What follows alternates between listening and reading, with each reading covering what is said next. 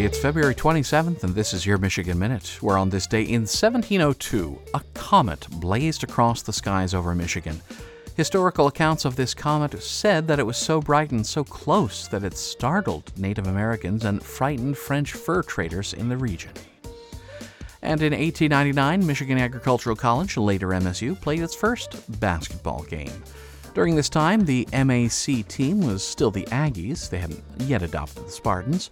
The Aggies played their first basketball game against Olivet. The game was hard and fast from start to finish, but was characterized by many fouls, most of which the referees ignored. Lastly, in 2013, civil rights activist Rosa Parks, who died in Detroit, was honored with a bronze statue of her likeness at the U.S. Capitol building.